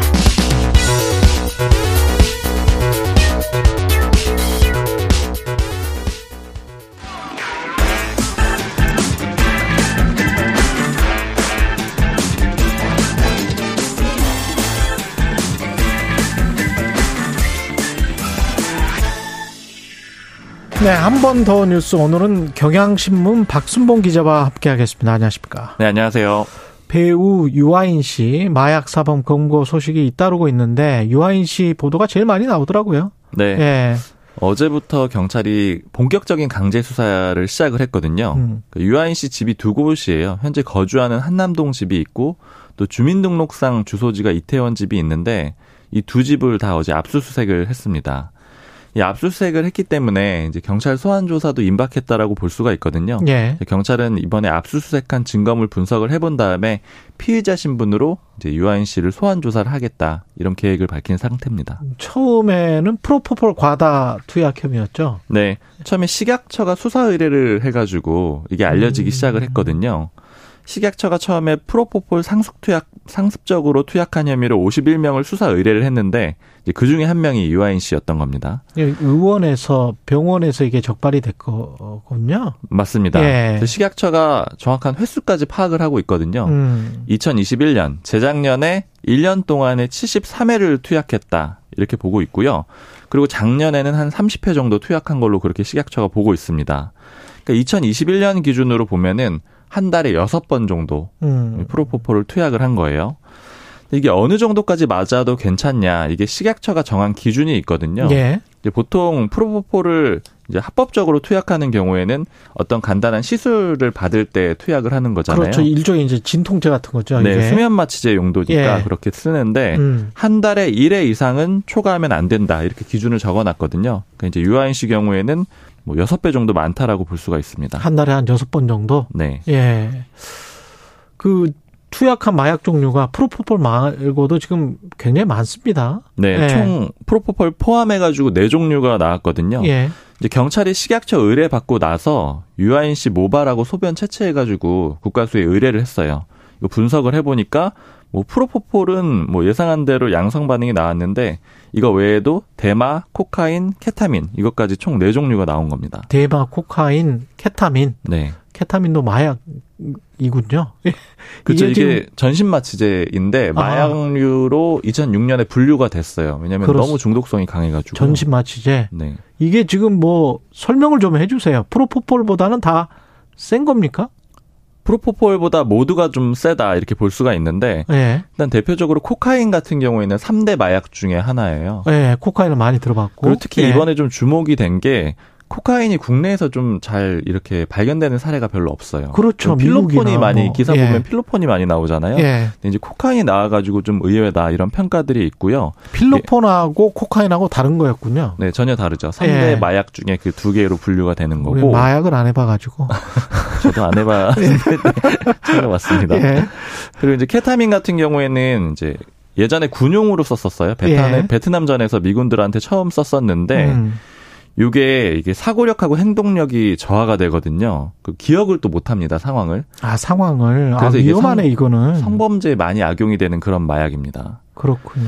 그리고 이게 지금 프로 예. 그래서 이제 네 개나 검출이 되다 보니까 그러면 유아인 씨가 혹시 프로포폴을 하다가 그 음. 프로포폴에 좀 중독이 돼가지고 점차 더 강한 마약을 한 게 아니냐 이런 평가들도 있거든요. 이런 예. 분석들도 있는데 뭐 여기에 대해서 뭐 정확히 이제 수사를 해봐야지 알 수가 있는 내용이긴 하지만 어제 아는 정신의학과 교수한테 물어봤더니 이제 일반적인 사례는 외국에서 마약을 하다가 어. 들어와가지고 못 찾잖아요. 국내에서 일단 합법적으로 못 찾으니까 프로포폴을 하는 사례들이 좀 있더라. 그러니까 음. 반대로 오히려 보인다. 이렇게 좀 평가를 하기도 했습니다. 처벌도 받아야 되겠지만 치료도 받아야 될 것 같습니다. 지금 상황을 보니까. 네. 예.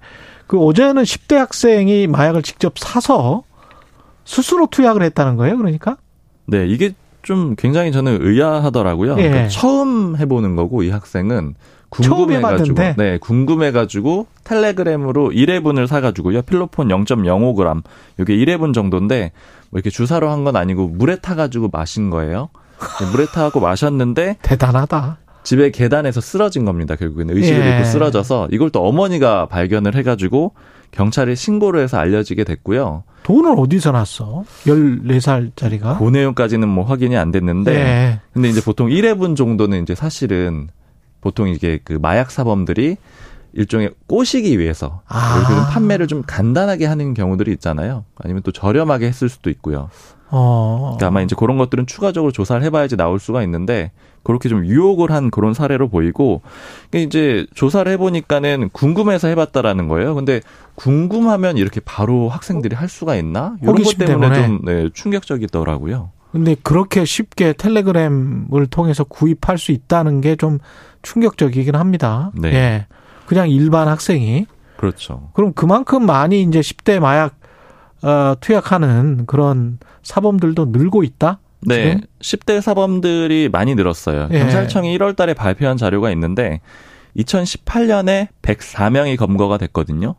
근데 재작년 2021년에 309명, 2022년에는 294명이 검거가 됐습니다. 음. 그러니까 한 5년 사이에 한 3배 정도 늘어났다라고 볼 수가 있고 예, 검거된 숫자만 이런 거니까. 그렇죠. 예. 그게 또 문제죠. 실제로는 훨씬 더 많을 수가 있고요. 그리고 작년에 한 사건이 이것도 좀 충격적이었는데 고등학생 3명이 이제 마약을 텔레그램으로 사가지고 거기에 웃돈 받고 파는 이런 이제 활동을 했거든요. 이런 범죄를 저질렀는데 좀 인상적인 거는 이제 자기들의 신분을 좀 감추려고 예. 성인들을 여섯 명을 모집해가지고 중간 판매책으로 썼어요. 오히려 네, 그러니까 이게 보통은 이제 성인들이 뭐 학생들이나 청소년들을 악용을 하는데 그 반대로 오히려 써먹었던 그런 사례도 있었습니다. 우리가 마약 청정국이 아니네요. 지금은. 네, 저는 마약 예. 청정국인 줄 알고 지냈는데 예. 이게 이미 2015년에 그 지위를 박탈당했더라고요. 음. 인구 10만 명당 20명 미만이어야지 마약 청정국인데 그게 2015년에 이미 넘어섰고요. 음. 지금은 31.2명까지 31.2 훨씬 많아졌다라고 명이다. 합니다. 해서는 안 되겠죠. 예. 당연히요. 예, 지금까지 박순봉 기자였습니다. 고맙습니다. 네, 감사합니다.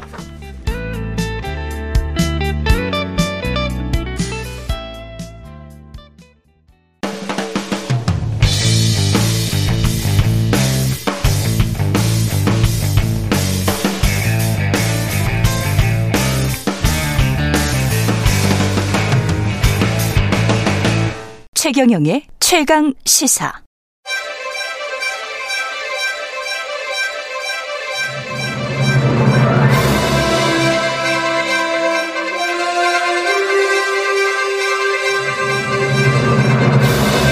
네, 제작진이 로고송도 따로 만들었군요. 예, 웅장한데, 예. 참신한 정치 패널 연대, 김장연대, 김준일 뉴스톱 수석 에디터, 그리고 장성철 공론센터 소장 두 분 모시고 국민의힘 전당대회 등 정치 현안 아, 이야기 해 보겠습니다. 안녕하십니까? 네, 안녕하세요. 예, 그 제작진한테 특별하게 대접을 받고 있는 두 분입니다. 어, 예. 그러게요. 정말 감사드리고요. 예, 로고송 따로 만드는 거 이게 되게 사실은 품이 드는 일이에요. 처음 받는 느낌. 예. 음. 장선철 소장님, 예, 자주 나와주세요. 예, 자주 불러주세요. 근데 두 분의 김장 연대는 음. 김기현, 장재원 연대하고는 좀 다르겠죠, 성격이. 장재훈 의원 아침부터 얘기하시면 제가 주눅 들어가지고 아, 주눅 방송. 못해요. 안 하겠습니다. 제가. 얘기할게요. 예. 예. 그쪽은 야합이고요. 이쪽은 가치 연대입니다. 아, 가치 연대다. 생각이 좀 다를 수 있어도 네. 서로를 존중해 주는 가치 연대. 그렇 이렇게 좋습니다. 말씀드리겠습니다. 예, 네. 삼자 가치 연대로 오늘 가보겠습니다. 예, 국민의힘 당 대표 일단 대예언 방출 시간 도래했습니다. 얼마 안 남았는데 쉬워요. 예, 쉽습니까? 네. 예, 바로 쉽습니다. 나옵니다. 예. 예. 쉬- 쉬우면 말해 주세요. 아. 김기현 후보가 될 가능성이 높고요. 예. 하지만은 천하람 안철수 후보의 예. 반전 드라마도 기대할 수가 있다. 그 말은 나도 한다. 아, 정말 이런 건 안 되지. 이건 반칙이죠. 황희정승인 줄 알았어. 어. 누렁이소 검은색. 이거는 쌀로 밥 짓는 소리야. 저는 뭐 이렇게 아침에도 통화해봐도 어쨌든 김기현 후보가 1차에서 네. 한 52%, 3% 정도로 음. 뭐 결선 안 가고 끝낼 가능성이 높다 라고 전망을 해봅니다. 아, 51%, 53% 정도로 결선 안 가고 끝낼 가능성이 높다. 음. 어떻게 생각하십니까? 그러니까. 일단 전망을 하기 전에 네. 숫자 하나에 좀 주목할 필요가 있어요. 네. 57%. 57%는 어디에서 나온 숫자죠? 이게 그 네. 2년 전에 네. 이제 국민의힘 대선 경선 때 음. 그렇 그때 당원 투표하고 여론조사하고 합산해 가지고 그때 결과가 나와요. 윤석열 후보가 됐잖아요. 음. 그때 당원 투표 때 윤석열 후보가 받은 지지율이 57.77%입니다. 예. 이게 무슨 의미냐면은 음. 그때는 그 투표율도 지금보다 더 당연히 높아서 64% 정도 됐는데 예. 이게 무슨 얘기냐면 한마디로 얘기하면 조직표를 다 끌어 모았을 때 당의 주류가 받을 수 있는 게 이 정도다라고 보시면 될 것 같아요. 최대치가. 최대치가. 64% 투표했을 때. 예, 예, 예. 그러니까 뭐 여러 가지 사람도 다르고 뭐 이제 상황도 다르고 그런데 그때도 사자구도였어요, 일단. 음. 그때도 사자구도였고 이번도 마찬가지고 그렇다고 본다라면은 김기현 후보가 57%를 받을 수 있느냐? 저는 그거보다는 조금 못 미칠 거라고 봅니다. 왜냐하면은. 김기현이라는 캐릭터가 좀 더 약하고 당연히. 그래서 하지만 또 하나는 예. 사실 이건 윤석열 대통령이 지금 경선 뛰는 거나 마찬가지라고 생각하는 사람들이 많아요. 음. 그리고 윤석열 대통령의 윤석열 정부의 승, 어, 성공을 위해서 지금 투표하시는 분들이 많거든요. 예. 그리고 제가 좀 국민의힘 쪽 그 주류 쪽의 얘기를 들어보면은 진짜 바닥까지 다 훑었, 다 훑었답니다. 정말. 진짜 바닥까지. 예, 예, 예. 예. 잘 모르고 지금 투표하는지 모르시는 분들, 내가 당원인지 모르시는 분들까지 음. 다 긁었다고 그래요. 그러다 본다라면은 저는 장성철 소장님보다 조금 더 써서 55%. 55%. 1차에, 예, 예. 야, 근데 지금 제가 반론 차원에서 그럼 여쭤볼게요. 지금 50%대 중반 정도의 투표를 가지고 5, 64%가 나왔고 그때는 그리고 윤석열 대통령 후보의 인기가 굉장했거든요. 근데 지금 정도의 김기현 후보 가지고 50%가 넘는다? 아무리 바닥까지 훑- 음. 훑었어도 그럴 수 있나? 게다가 역풍이 그 과정과 행태에서 이른바 윤심, 파리 또는 윤심, 윤핵관 여러 단어들이 부정적으로 묘사가 됐기 때문에 거기에 관한 어떤 당원들의 염려, 우려 이런 것도 있지 않을까 뭐 이런 생각이 들고요. 제가 김기현 후보에는 예. 좀 미안하지만 음. 이번 당원들 투표가 음. 김기현 후보가 좋아서 능력 있어서 저 사람을 뽑아야 총선에 이길 수 있을 것 같아서 김기현 후보를 찍는 당원은 상대적으로 적다라고 음. 볼 수밖에 없고요. 아이고 1년도 안 됐는데 대통령 도와줘야지. 대통령 체면을 생각해서 네, 대통령하고 아. 또 당 대표가 싸우고 갈등 일으키면 우리 당 분열되는 거 아니야? 분열되면 내년 총선 어떻게 치러? 일단은 그런 판단. 음. 대통령과 대통령실이 또 윤핵관들이 이번에 김기현 후보 미르니까 당내 분란을 좀 최소화하는 게 좋겠다라는 음. 생각으로 김기현 후보를 선택하는 분들이 많은 것 같아요. 근데 그분들이 전략적인 투표를 하더라고요. 음. 그러니까 김기현 후보 쪽에 저희가 2014년도 당대표 선거했을 때 실무적으로 일했던 분들이 거의 90%가 김기현 후보 일을 돕고 있더라고요. 그래서 그분들하고 통화를 해봤더니 어떠한 전략적인 투표가 있냐면 아유 우리가 당 대표는 대통령 봐서 김기현 후보 찍어줘야 되는데 음.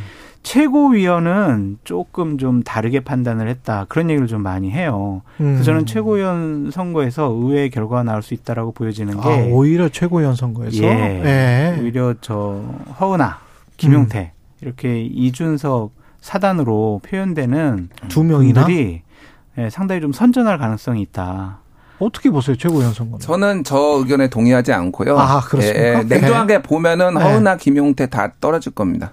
아 그래요? 예예 예. 예. 왜 그러냐면 제가요. 예. 제가 다 걸게요. 뭘 거시겠습니까? 뭘 아, 거시겠습니까? 이게 지금 한동훈 제가 저다 죄송한데 걸게요. 예, 한동훈 장관처럼 죄송한데. 손, 손모가지는 다른 데서 걸, 걸고 와가지고 이걸 예. 걸 수는 없고 그럼 발 발모가지로 할까요? 그러니까 왜 그러냐면은 예. 그러니까 알 수 없습니다. 진짜 저도 궁금한데 왜 예. 그러냐면은 이거는 이번엔 블록 투표였어요. 음. 그러니까 천하 용인을 같이 찍는 거예요. 그렇을 음. 대부분 천하람을 찍은 사람이 김용태와 허은하를 찍고 이기인을 찍었을 거 아닙니까? 그렇겠죠. 그, 그 특히 이 이름, 지지대가 있는 이른바 이준석께는 자, 예. 그러면은 이분 천하람의 득표력이 얼마나 되는지가 관건이잖아요. 그렇죠. 이- 일반적으로 이, 이, 이, 저기 최고위원 같은 경우에는 4 명을 뽑는데 20%가 넘어야 돼요. 아 그렇습니까? 예. 아, 그래야지 이게 지난번에도 20% 넘었어요. 예. 아. 그래야지 되는데 지금 처, 그러면 천하람 후보가 20%를 넘길 것인가? 저는 10% 후반대가 나올 거라고 진짜 잘하면 21%까지 보는데 10% 후반대가 날라고 본다면 아슬아슬하게 그리고 지금 좀 위험하다라고 생각되는 후보들을 막 지금 예를 들면 김병민 후보가 좀 위험하다라고 그 커트 여론조사 커트라인에 있으니까 야 김병민 몰아줘 막 이런 것들이 있어요. 그래서 김병민이 의외로 어부지리로 1등할 수도 있다 이런 얘기도 나오고 있어요. 근데 어쨌든 예. 상당히 이게 균등하게 이렇게 네명 정도에게 표가 가면서 어. 지금 천하람 그 계열 그 그쪽은 다 떨어질 가능성이 저는 상당히 높다고 봐요. 그렇군요. 이제 저기 좀 이따 한 5시쯤 되면은 예. 김준일 우리 수석 에디터께서 예. 하, 역시 내가 당을 경험하지 못해서 장성철 소장 한 얘기가 맞았네. 예. 그렇게 반성문을 쓸 가능성도 있어요. 이따 이슈 오도독에서 계속 이야기는 그 이야기를 해보고요. 예. 당대표 2, 3등도 한번 2, 3위는 누가 될 것 같습니까? 천하람 후보가 됐으면 좋겠어요. 2등이? 예. 예, 그건 바람이다. 네, 예. 그 안철수 후보가 워낙 인지도가 높잖아요. 음. 그리고 뭐 대선 후보라고 생각하는 당원들도 많이 있어서 그거를 과연 천하람 후보가 넘을 수 있을까라는 좀 생각도 들고 음. 막판에 당원들이 어 이준석 대표가 너무 각종 방송에 나와서 천하람 후보의 여러 가지 뭐 이미지 음. 또한 뭐 언론 점유율 이런 것들을 깎아먹은 것에 대한 이준석이 오히려 깎아먹었다? 좀 반감도 있을 것 같아요. 저는 그렇게 생각하지 않는데 아, 그렇게 좀 골수 당원들은 그렇게 생각할 수도 있어서 음. 견제 차원에서 천하람 후보에게 좀 덜 갔을 수도 있다라고 보여지기도 하는데 어쨌든 천하람 후보가 2등했으면 좋겠어요. 아. 그래야 개혁적인 당원들 당이 이대로 가서는 안 된다 라는 이미지를 또 일반 국민들과 또 대통령실과 윤핵관들에게 줄 수 있기 때문에 정말 2등해서 그러한 지분, 포지션 그런 것들이 현실적으로 존재한다라는 것을 증명했으면 좋겠습니다. 이준석 효과가 없었습니까? 오히려 깎아먹었다고 하는데. 아니, 이준석 효과 있죠. 그런데 이게 이번에 있습니까? 중요한 게 예. 뭐냐면은 이준석 개라고 불리는 소위 말하는 개혁 보수가 지분이 얼마나 되느냐가 확인을 하는 차원인데 그렇겠죠? 예. 그게 이제 저는 한 20%로 봤어요. 음. 20%로 보고 있고 비슷하게 아마 나올 것 같아요. 그런데 이제 20 그러면은 20%를 가져가면은 최대 한 20% 조금 넘을 수도 있는데 그러면은 안철수 후보를 이길 것이냐. 이게 이제 안철수 후보가 많이 떨어졌잖아요. 예. 예, 그래서 그럼에도 불구하고 인지도나 뭐 이런 것들을 중에서는 비교가 안 되죠, 사실은. 천하람 음. 후보는. 저는 그래서 천하람 후보 개인적으로 굉장히 좋아하고 친합니다, 심지어. 예. 그런데도 불구하고 이잘 모르겠지만은 저한테 만약에 어 돈을 걸어라라고 음. 하면은 안철수 2등한테 걸 것 같아요. 안철수가 2등이 될 것이다. 예, 예. 근데 전적으로 한 이 정도까지 한 20% 내외까지 천하람 후보가 나올 수 있다라고 우리가 평가를 하고 분석을 하는 거는 어. 전적으로 이준석 대표가 캠페인을 잘 해왔고 또한 이준석 사단이다라는 이미지를 줬기 때문에 가능했지 어. 천하람 후보가 그냥 홀로 단신으로 나왔다면은 이 정도까지는 안 됐을 예, 것이다. 각광을 못 받았을 예. 거예요. 근데 반론 차원에서 두 분 다 결선 투표까지는 없다고 했으니까 그렇게 예상을 했는데 만약에 될 가능성 전혀 없습니까? 결선 투표 뭐 40대 후반, 음. 49.99%뭐 이렇게 될 가능성은 없나요? 아니 뭐뭐 없 뭐가 없겠어요. 열어봐야죠. 누가 네. 알겠습니까? 네. 근데 지금 많은 분들이 결선 투표가 갈 것이다라고 예상하시는 분들이 더 많아요 지금. 지금 아까 사실은 민동기 김민하 평론가는 음. 그렇게 예상하시는 것 같던데. 그런데 어쨌든 예. 저는 그거에 좀 부정적인데 만에 하나 이제 조금 막판에 여러 가지 변수들로 인해서 음. 부동산 투기 의혹이라든지 뭐 대통령실 개입 의혹이라든지 이런 것들로 인해서 49.9%가 갈 수도 있죠. 음. 그러면은 이거는 대통령한테 상당한 타격이죠. 사실 타격이라고 볼 수밖에 없는 그게 뭐 엄청나게 국정 수행에 지장이 있을 정도는 아니지만은 예. 당 장악력에 있어서 한계를 드러냈다라는 평가가 나올 수밖에 없고 어. 반윤, 비윤들이 앞으로 좀 더 공간이 넓어졌다. 음. 미드필드에서 공간이 넓어졌다 이렇게 봐야 될 것 같아요. 네. 저 지점이 그 전통적인 당원들이 걱정하는 거예요. 네. 그러니까 이번 전당대회 프레임은 미드필더에서 공간이 넓어지는 게 아니요 전자요. 그러니까 아, 이번 전당대회는 대통령을 좀 도와주자라는 음. 프레임이 처음부터 짜져 있었거든요. 예. 그래서 이번에 만약 1차에서 안 되면 예. 대통령이 상당히 곤혹스러울 거야, 곤란할 거야, 어려워질 거야. 그런 생각과 판단 때문에 전통적인 당원들은 좀 김기현 후보를 통해서 대통령을 도와준다라는 인식과 이미지를 주고 싶어 할 것 같다. 음. 그래서 결선 갈 가능성이 좀 적지 않느냐라는 좀 생각이 드는데 음.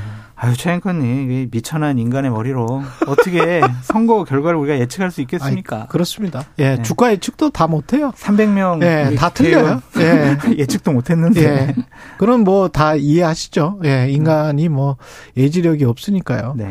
조성빈님은 김준일 에디터님의 그 발목 걱정을 좀 하셨습니다. 아. 예, 없- 그거 없으면 음. 어떻게 방송하시려고 이렇게. 뭐 진짜 예. 어, 다 잘려서 수족 다 잘려서 지금 입만 살아 있으면 예. 돼요. 입만 있으면 됩니다. 입만 있으면. 예, 네. 0820님은 장성철 소장님 저는 민주당원인데 네. 당원이시래요 심지어는 네. 소장님 팬이에요. 이렇게 응원합니다 이렇게. 그러니까 이래, 저- 이래서 저- 보수 참증 소리 듣는 거 아니에요? 저런 이거는 좀 도와주 0820님이 도와주는 게 아닌 것 같아요. 자, 제가 예. 하나만 말씀드릴게요. 예. 오늘같이 중요한 전당대회 날에 예. 넥타이를 파란 걸 메고 왔어요. 이미 이거는- 뼛속까지 뼛속까지 지금 민주당이라고 할 수 있죠. 문제가 있네. 예, 예. 그러니까 이게 예. 그 윤석열 대통령께서 3.1절 기념사를 통해서 네. 일본과의 대승적인 협력 관계를 얘기하셨잖아요. 그렇죠. 그때 일본 언론에서 우와 윤석열 대통령 잘했다 하면서 막 예. 칭찬하고 박수치는 분위기 있잖아요. 예. 우리나라 사람들은 오 일본 언론이 우리 대통령을 칭찬해? 그럼 네. 이건 당연히 예. 우리 대통령이 뭔가 잘못 던진 거야. 어. 이렇게 생각하잖아요. 그러니까 한일 관계로 보지 말아라. 정치를 국내 정치를. 네. 맞습니다. 이 말씀이 맞는 것 같아요. 너무 이렇게 저희 외로워요. 김준일 대표랑 저랑 네. 외로운 게 뭐냐면 너무 막 적으로 보는 거는 음. 그 양극화돼 가지고 적으로 보는 거는 미국 정치랑 한국 정치의 정말 큰 병폐라고 봅니다. 예. 저희가 참 윤석열 음. 정권도 비판하고 이재명 당대표 민주당도 비판하니까 예. 양쪽으로부터 많이 혼나고 있어요. 우리 편이 없어요. 외로워요. 예. 힘들. 제가 있잖아요. 가, 나보다 더 욕먹 어제 때문에.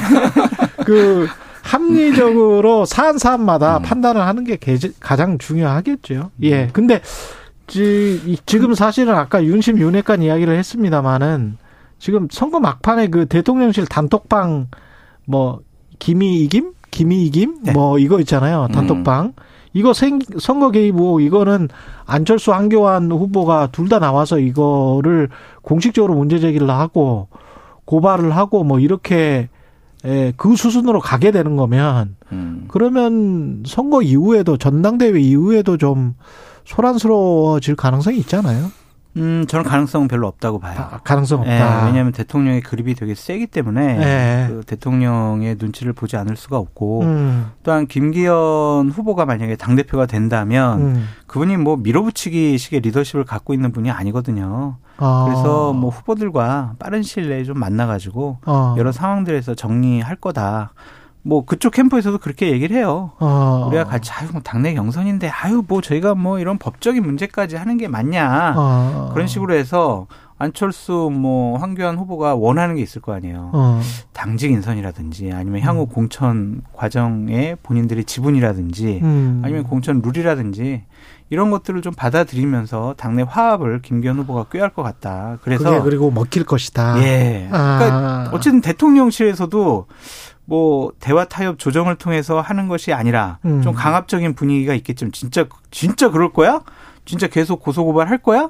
이런 식으로 나오게 되면 황교안 안철수 후보가 그걸 견디지 못할 것 같아요. 그렇군요. 어떻게 보십니까? 그도 뭐 비슷한 시, 예. 시각인데 이게 굉장히 크게 문제가 될 것 같지는 않아요. 그러니까 문제가 있는 겁니다. 저는 되게 심각하게 아유, 보지만은 심각하죠. 음. 이거가 문제가 될 수가 없는 게 일단은 이제 이 행정관이 넘어갈 테고, 그러니까 음. 뭐 강승규 뭐 수석까지 이제 뭐 조사를 받겠지만은 예. 뭐 명확한 증거가 이제 나오지 않을 가능성이 높고, 일탈적인 문제로 예, 예. 그런 예. 식으로 처리가 될 가능성이 높고 이게 이제 다음에 이를테면은 뭐 선거라든지 여기까지 이제 확전될 것인가에 대해서는 조금 음. 이제 가능성은 낮다고 보고 그러니까 말씀하셨다시피 이제 이거를 가지고 이를테면은 이제 계속 끌고 넘어가기에는 너무 이제 당내 분란에 대해서 비판의 목소리들이 이제 크고 그게 그리고 이거를 가지고 문제 삼으려면은 예전에 이명박 박근혜처럼 비등한 정도의 규모를 덩어리를 가지고 있어야지 이게 음. 끝까지 가지고 동력을 가지고 갈 수 있는데 작아요 그 덩어리들이. 예. 그러니까 이게 기- 힘의 균형이 지금은 너무 주류 쪽에 쏠려 있다 보니까 이거를 끝까지 문제 삼기는 어, 힘들지 않을까 그렇게 보여집니다. 혹시 안철수나 천하람이 될 가능성 은 전혀 없습니까? 만약에 된다면 어떻게 되는 겁니까? 그러니까 첫 번째로 될 가능성이 좀 지극히 낮아 보이는데 지극히 낮다. 정말 당원들의 혁명적인 선택에 음. 의해서 됐다. 그럼 이제 난장판 되는 거죠, 이제. 아, 난장판 이거는요 된다. 대통령 레임덕이라고 봐요. 레임덕 네, 된다. 당에서부터의 레임덕이다. 대통령과 대통령실이 그렇게 결사적으로 밀었는데 당원들이 어 대통령 미는 사람 싫어 안 할래. 음. 다른 사람 어 대통령실의 선거 개입 이거 맞지 않는 것 같아. 음. 전당대회에서 왜 대통령실 이런 식으로 개입을 해? 그리고 아 대통령이 지금 국정 운영에 대해서 우리는 동의를 못해. 이러면요 당으로부터 대통령이 탄핵당한 그러한 생각을 가질 수밖에 없어요. 음. 그렇다면 이거는 정말 우리가 예상치 못한 여러 가지 일들이 벌어질 수밖에 없다. 예. 뭐 최고위원들이 다 사퇴해가지고 다시 비대위 꾸릴 수도 있는 것이고 예. 대통령이 뭐 심평 변호사가 한 번 얘기한 적이 있었죠. 김한길 음. 또 위원장이 얘기한 적이 있었던 것처럼 탈당해서 다른 정당을 만들 수도 있다. 음. 그렇게까지 저는 생각이 들어요. 그렇군요. 이 당과 함께하지 않을 가능성이 높다. 그러면 김기현 후보가 그렇게 되면 음. 이준석 어, 전 대표는 공천이라도 받을 수 있습니까? 운명이 어떻게 되나요? 공천 줄까요? 아, 근데 당으로부터 쫓아냈는데 공천 주겠어요. 아니 근데 네. 현역 의원 상당히 그 높으신 분한테 국민의힘 어 들었는데 이건 오프 더 레코드로 하신 말씀이니까 당연히 줄 거다 이렇게 이야기를 하시던데 음. 그러니까 그게 주는 게 더 낫다. 합리적인 선택인 거죠. 그렇죠. 네. 그게 합리적인 선택이 왜냐하면 어쨌든 이준석 개라고 하는 2030 지지자들이 현실적으로 많이 존재를 하고 그게 이제 규모가 얼마가 되는지 이번 전당대회에서 나오겠죠. 음. 그거 없이 이길 수 있느냐라는 건데 그 그게 지금까지 이 지금 전 여당 내에서 벌어진 일들이 상식으로 지금 뭐 이루어졌나요? 그러니까 음. 당 대표를 쫓아내는 이준석 당 대표를 쫓아내는 과정부터 해가지고 모든 게 이미 이준석하고는 같이 갈수 없다라는 게 지금 너무 명징해요. 그럼요. 만약에 이준석한테 준다라고 공천을 준다라고 한다라면은 음. 확실하게 뭔가를 그러니까 이준석이 내놔야 될 겁니다. 대통령을 이 완전히 인정하고 음. 뭘 내놔? 굴- 그러니까, 그러니까 예를 들면은 지금 저격하고 있잖아요. 예. 끊임없이 저격하고 있는데 예. 확실하게 굴복하는 정도의 시그널이 있지 않는 이상 이준석을 어, 줄 수 없고 또 지금 여당에서 믿는 건 어쨌든 이재명 방탄. 예. 아 이거 이걸로 사법 리스크로 우리가 이길 수쭉 가- 있다라고 가기 때문에. 계속 갈 거다. 이재명이 이따 절- 이슈 오도독에서 그 이야기 예. 쭉 해보죠. 절대 더. 내려놓을 사람이 아니다라고 예. 굳게 믿고 있어요. 정말로 굳게. 음. 예. 예. 그러니까 2월 내년 2월 달쯤에서 국민의힘이 선거가 되게 어렵다. 백석도 네. 못 얻는다. 막 그러한 절박한 상황이면 이준석과 함께 손을 잡을 수가 있을 수도 있겠죠. 예. 하지만 지금까지의 모습을 보면은 이준석이라는 대통령에게 항거하고 반항했던 정치인은 어. 국민의힘이라는 보수파 정당의 플랫폼에서 완전히 정치를 못하도록 맥을 끊어놓겠다라는 게 기본적인 생각인 것 같아요. 그러면 이른바 이준석계로 분류됐던 뭐 천하람, 뭐 김용태 뭐 이런 사람들도 다 끝나는 거예요? 이준석을 빼면은 네. 그 사람들이 뭐 질이 멸렬하다라고 볼 수밖에 아, 없잖아요. 고사된다. 네. 아니 뭐 천하람 같은 경우에는 네. 공천 주겠죠. 순천인데. 안 구- 예. 뭐, 네. 아, 글쎄 뭐 그거는 뭐 아, 그럼 봐야 되겠지만은 네. 뭐 굳이 이제 그 조금 포장하는 차원에서 뭐 줄 수도 있는데 음. 중요한 거는 그러니까 이준석 개라는 게 더- 덩어리로서 음. 어, 얼마나 어, 어, 이번 총선에서 활약할 수 있느냐를 봤을 때는 그 가능성은 거의 없다. 그래서 중요한 게 또 하나 그래서 뭐 깊이 들어갈 건 아니지만 선거주게 선거구제 개편이 어떻게 되느냐에 따라서 음. 여러 가지 시나리오가 나올 수가 있는 거죠. 그러니까. 그렇군요. 예. 아, 생각해 보니까 이슈 오도도 그 다음에는 배종찬 소장이 나오기 때문에 김준일, 장성철, 배종찬 이렇게 되기 때문에 김준일 대표한테 다시 한번 물어봐야 되겠어요. 민주당 관련해서는 절대 이제 그 이재명 대표가 안 내놓을 것이다. 이게 국민의힘 생각이다라고 말씀을 하셨는데 그럴 것 같습니까? 그 어떻게 보세요? 반반이라고 진짜 이건 반반이라고 반반이다. 보는데 아, 그러니까 문재인의 길을 갈 가능성이 저는 상당히 높다고 봅니다. 그러니까 2016년 총선 때 음. 문재인 대통령이 그러니까 그 당시는 문재인 당 대표였죠. 네. 그때 김종인 비대위원장을 모셨어요. 그리고 그랬죠. 공천권을 줬지만은 어. 사실상 그 전에 어느 정도 사전 정지 작업을 당을 정비하고 음. 본인의 사람 심고 음. 이렇게 좀 당의 그립감을 어느 정도는 쥐어놓고 내줬거든요. 예. 그래서 이게 개혁 쇄신의 모습 이런 것들이 좀 이어졌는데 그러니까 당 지지율이 얼마나 나오느냐 특히 하반기 때 그게 관건일 것 같아요. 상반기 내에 이재명 대표가 물러날 가능성은 저는 제로라고 보고요, 사실상. 아, 그렇습니까? 예, 예. 아. 하반기에 가서 하반기에 가서도 정말 이 상황이라서 정말 비명계 폭발하고 막 난리가 났을 때 네. 그때 이제 타협점 그러니까 끝까지 안- 서로 끝까지 가봐야지 이제 타협점이 이제 이러다가 다 망하겠다. 네. 공멸하겠다 정도 이러다 다 죽어. 다 죽어. 이러다 네. 다 죽어. 이거가 네. 나오지 않으면은 안 돼서 그, 이, 그 문재인의 길을 갈 가능성 그 상당히 높다고 봅니다. 어, 장성철 소장도 비슷한 뭐 생각이십니까? 99% 동의를 하고요. 예. 결국에는 문재인 전 대통령과 손 잡을 것 같아요. 어제도 그런 얘기 했었잖아요. 이재명 대표가 네. 이재명 대표가 어, 다음번 우리 선거는 음, 문재인 대통령과 함께 손잡고 이겨내야 된다. 음, 문명 연대를 해야 된다. 이런 식으로 네. 얘기를 했잖아요. 예. 자기 힘으로는 부족하다고 생각을 하니까 네. 결국에는 문재인 대통령 전 대통령과 그쪽 세력과 손잡아서 예. 자기의 당 대표직을 계속 유지하려고 할 거고 음. 결국엔 공천이에요. 공천 결- 내년도에 그렇죠, 1월달에 그렇죠. 거의 다 끝내놓고 예. 아 그냥 형식상으로 아이, 비대위원장 내세워서 자기 뒤로 물러나서 총선에서 근데 심판받으려고 그런 식으로 또 협의하고 합의하고 기존의 기득권이라고 제가 다 치부해서 미안합니다만은 민주당 이야기나 뭐 국민의힘이나 아 기존에 하시는 분들 쭉 계속 하면서 이렇게 선거하고 그게 그러면은 개혁이 되고 뭐 정치가 나아지고 이렇게 될까? 이런 생각도 좀 듭니다. 사실 뭐 지금도 이렇게 못 하는데 계속 그러면 뭐 연합해서 국민의힘도 연합해서 연포탕 끓여서 같이 어, 또 드시겠다. 또 민주당도 또 같이 드시겠다. 뭐 이러면 이거 이거는 뭐한 번도 안 바뀌는 거 아니에요? 아니, 이렇게 근데 되면. 이제 예. 상징적인 사람 몇 명을 날림으로써 아. 우리가 개혁 공천하고 있어요. 라는 이미지를 국민들에게 줄 거예요.